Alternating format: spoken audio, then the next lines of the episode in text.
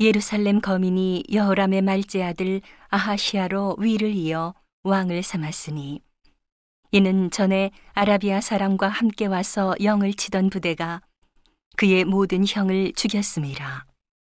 그러므로 유다 왕 여호람의 아들 아하시아가 왕이 되었더라.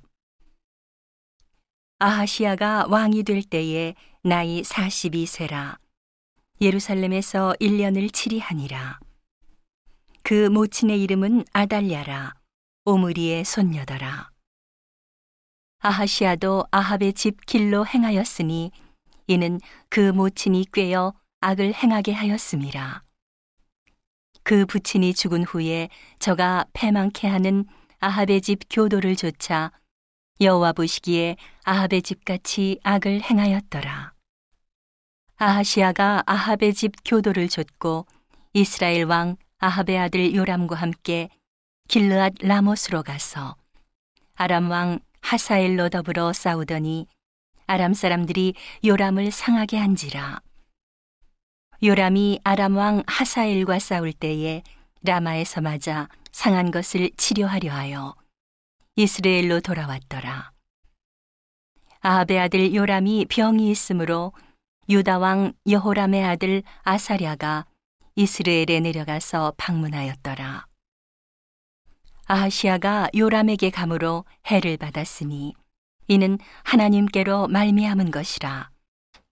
아하시아가 갔다가 요람과 함께 나가서 임시의 아들 예후를 맞았으니 그는 여호와께서 기름을 부으시고 아합의 집을 멸하게 하신 자더라.